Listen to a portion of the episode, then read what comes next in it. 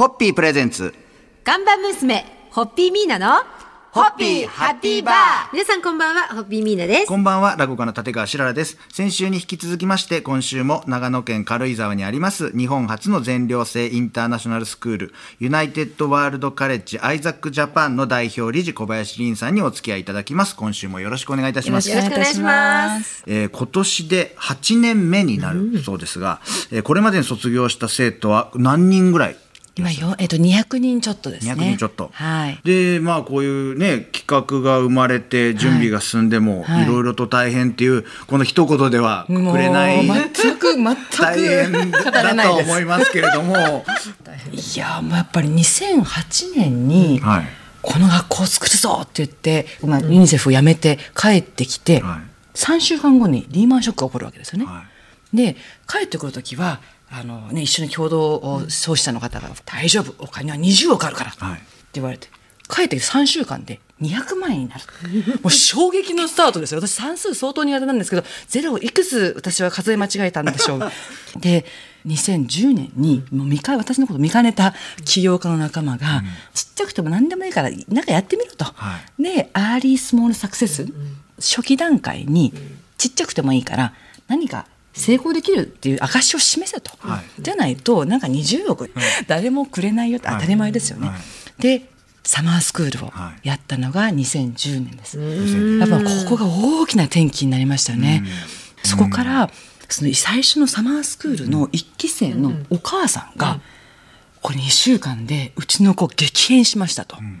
でつきましては学校をぜひ作ってほしいと。500万円。寄付します言ってくれるわけですよ。でえー、じゃあ税制控除なら1000万でもいいです。って言われてえー、ってなってですね、であれば1000万円かける100人で作る学校にしようって言って、実は学校が立ち上がり始めるんですよね。でやっぱりやっぱアーリースモールサクセスがいかに大事か。ね。もう本当にちっぴちょっていうちっぽっていう本当に一歩なんですけど、それがねそれがでもゼロから1にするタイミングでしょ。そうなんで、人はそれができない、多くの人。そうなんですよ、じゃあそろそろね、頑張り本ます。当に今日この番組の皆さんも、はい。最初はちいちゃなサクセスで、はい。良いです。ピチョっていいので 明日はぜひピチョを書いてください。はい。ホッピー。ホッピープレゼンツ。ガンバ娘ホッピーミーナのホッピーハッピーバー皆さんこんばんはホッピーミーナですこんばんは、落語家の立川しららです。今夜も長野県軽井沢にあります日本初の全寮制インターナショナルスクール、ユナイテッドワールドカレッジアイザックジャパンの代表理事小林凛さんにお付き合いいただきます。今日もよろしくお願いいたしますよろし。くお願いいたしおます願いしますずっとご紹介してますが、世界80カ国以上の国と地域から集まった生徒たちと教師が寝食を共にするというこの学校ですけれども、こういう制度ですと新型コロナウイルス感染拡大の影響が大きかったんじゃないかとそうですね。もう本当にますが。大変でしたよね、やっぱり国境が次々と閉ざされていってしまったので、私たちも80カ国から生徒たちが日本に国境をまたいで来ることを前提としたモデルなのでこのままだと学校存続しないんじゃないかなと思った時期でしたよね。でもそんなピンチでも凛さんはできることを模索されたということで、去年の6月ですかね。オンラインだけで、世界中どの学校にどの国にいてもいいから週末だけアイザックに来てもらうっていうことをやろうって言って、オンラインのアイザック X ちっちゃな X っていうのをですね始めてですね、でこれが、えっと、1か月ぐらいで満席になって今でも1年間ずっとやってるんですけれども、で結局秋ぐらい秋10月の終わりぐらいに国境が開いて全員が来ましたと。次に起こったことは12月に帰れなかったんです。でこの子たちがいるってことは、日本の子の中学生たちをお招きして、はい。でウィンターキャンプをやろうと。今までサマースクールしかやったことないけれども、はいはい。ウィンタースクールできるじゃないかってことで,、はい。でやったんですよ。これが実は初めて満足度100%。のプログラムになったんです。これは来年からもやろう。みたいな話になってですね、はい。なんかアイザック X のオンラインも、はい。それから、えーウィンタースクールも、今年以降もはい。継続していくことになったんですよね。私すごく大好きな言葉に、あの悲観は気分に属するけれども、楽観は意志であるってフランスの哲学者のランアランの言葉なんですけど、その通りだなと思っいやもうもう目の前は悲観材料だらけなわけですよ。でもその中で何が未来へつながる材料であり得るのかを自分の意志で探して自分の意志でそれを楽観材料に変えていくっていうことがすごく大事な。大事。今日はゆみさんの話を伺いながら私も勇気をもらいました。ありがとうございました。ざいます。それでは乾杯のごわせていただけますか。はい、はい。えーということで楽観は意志である。はい。三はい。ホッピ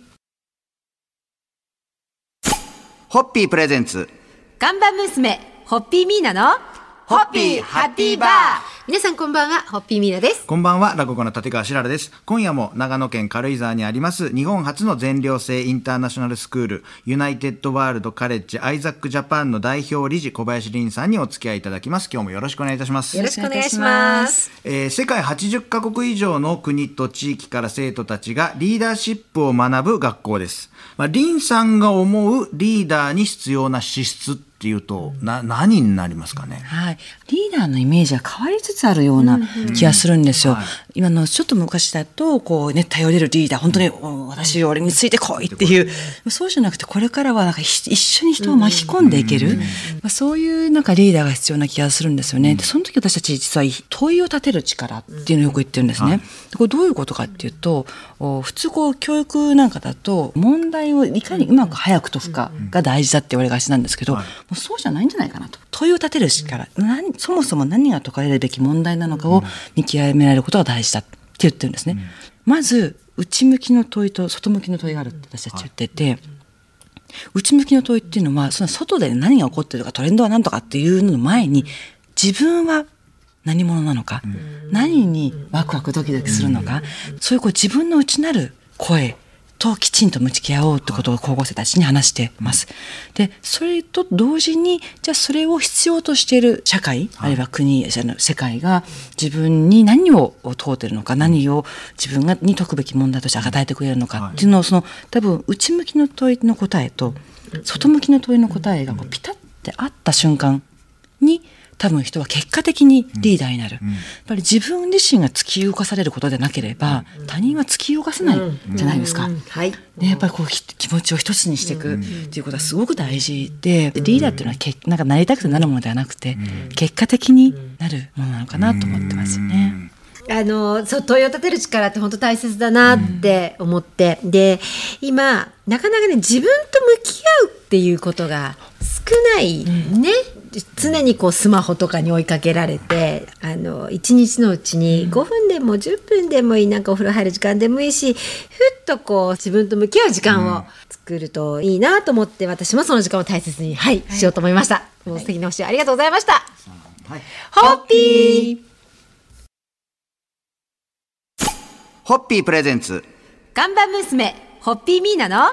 ホッピーハッピーバー皆さんこんばんは、ホッピーミーナです。こんばんは、落語家の立川しららです。今夜も長野県軽井沢にあります、日本初の全寮制インターナショナルスクール、ユナイテッドワールドカレッジアイザックジャパンの代表理事小林凛さんにお付き合いいただきます。今日もよろしくお願いいたします。よろしくお願いします。えー世界80カ国以上の国と地域から生徒たちが集まるということは生い立ちも違えば文化や習慣も全く異なるわけですがこれみんなが一緒に暮らすことのメリットみたいなものを、リンさんからちょっとお話をお聞きしたいなと思うんですけど。はい、ありがとうございます。やっぱりそのどうして全寮制なのってよく聞かれるんですけど、特にこのダイバーシティについては、こう一緒に暮らしてみないとわからない。ような気がしてるんですよね。その座学でもちろんその授業の中で、えー歴史をやる宗教をやるっていうとその中でもちろん議論の中でいろんな価値観が出てくるってこともあるんですよ。はい。ありますけどもやっぱり寮の中での学びっていうのはまた質が違うんですよね。で強烈に生徒たちのこう脳裏というか記憶に刻まれていく。うち寮を管理してなくて全部自主運営なんですよ。はい。生徒たちが自分でルールを決めて。でいろんな問題があれば自分たちで解決していく。でそういう中でもおまあ、ダイバーシティも含め、あるいは自自分で何かをやっていく問題を解決していくってことをお、まあ、実地で学んでってもらうっていう意味ではやっぱり寮生活の学びっていうのは、もう教室の中と多分同じぐらい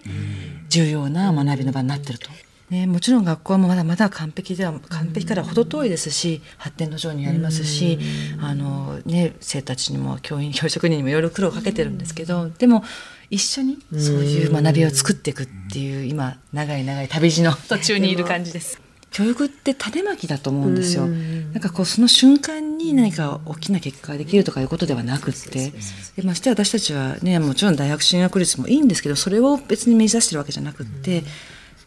10年後20年後にその種種をまいたのが、ねポッてうん。花が開いてたら、教育者としては嬉しいですよね。思うなあ、ねなんか本当にこれからあの世界に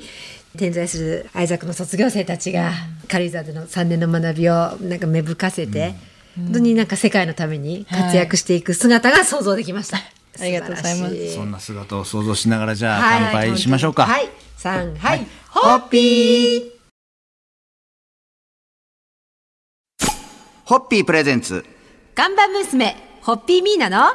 ホッピーハッピーバー皆さんこんばんはホッピーミーナです。こんばんは、落語家の立川しららです。先週、今週と2週間にわたって、長野県軽井沢にあります、日本初の全寮制インターナショナルスクール、ユナイテッドワールドカレッジアイザックジャパンの代表理事、小林凛さんにお付き合いいただきました。いろいろと貴重なお話ありがとうございました。本当にありがとうございました。あっという間でしたもう本当にあっという間の間最終で、日でございます本当に。で、現在、学校は様々な形でサポートを募集しているという。はい、あのやっぱり私たちの場合70%の生徒たちに毎年奨和金を,、を給付しているので、やっぱその原資ってやっぱ大事になってくるんですよね。あの実はそこの一番大きな原資というのはふるさと納税でして、ははい。い、あの軽井沢町にふるさと納税をしていただくと、その95%が奨和金に使途を限定したはい。助成金として、えー私どもの学校に頂戴できるという仕組みがはい。出来上がっています。はい。そのおかげで、はい、あの毎年の奨学金が賄えていると。でぜひあのふるさと納税またはあのマンスリーサポーターって言って、はい。まあ、月に1,000円とか、あの毎月毎月やっていただけるっていう仕組みも、あのやらせていただいているので、それをしたい場合はど、どういうアクセスをしたらよろしいですか？そうですね。ISAK、まあ、スペースふるさと納税、クリックってしていただけると大体、はい、ウェブサイトが出てまいりますので、ISAK ふるさと納税。はい。出てきますんで、はい。ぜひそちらもね、はい。未来のために、はい。そうですえね。ね、なかなかあのやっぱ返礼品がふるさと納税の場合は一番大きいモチベーションになりがちなので、ね私たちの場合はこう牛肉が届くわけでもなく、キャベツが届くわけでもないんですけれども、年に1回はそのご支援者の皆様と私たちの生徒が一緒に、まあ、会っていただくはい。機会を設けてるんですね。そういう本当に生徒たちの生の声に触れていただける機会だけが私たちの返礼品なんですが、いや何よりそれは素敵なはい。ぜひはい本当にでも2週間いろいろお話を聞いて、ねえー学校に対してのいろいろイメージも湧いた親御さんも多いと思いますので、引き続きよろしくお願いします、ということで皆さん乾杯のご発声いただけますか？ね。はい。小林凛さんとそれから世界各国から集まってこられる、えー教員スタッフの皆様、そしてアイザックジャパンの素敵な素敵な生徒の皆さん、えー本当に全ての方々のご多幸を祈ってそして私も継続的にまたぜひ関わ関わりしてあの絡め取ってください。はいお願いします。ありがとうございました。ありがとうございました。はい。ホッピー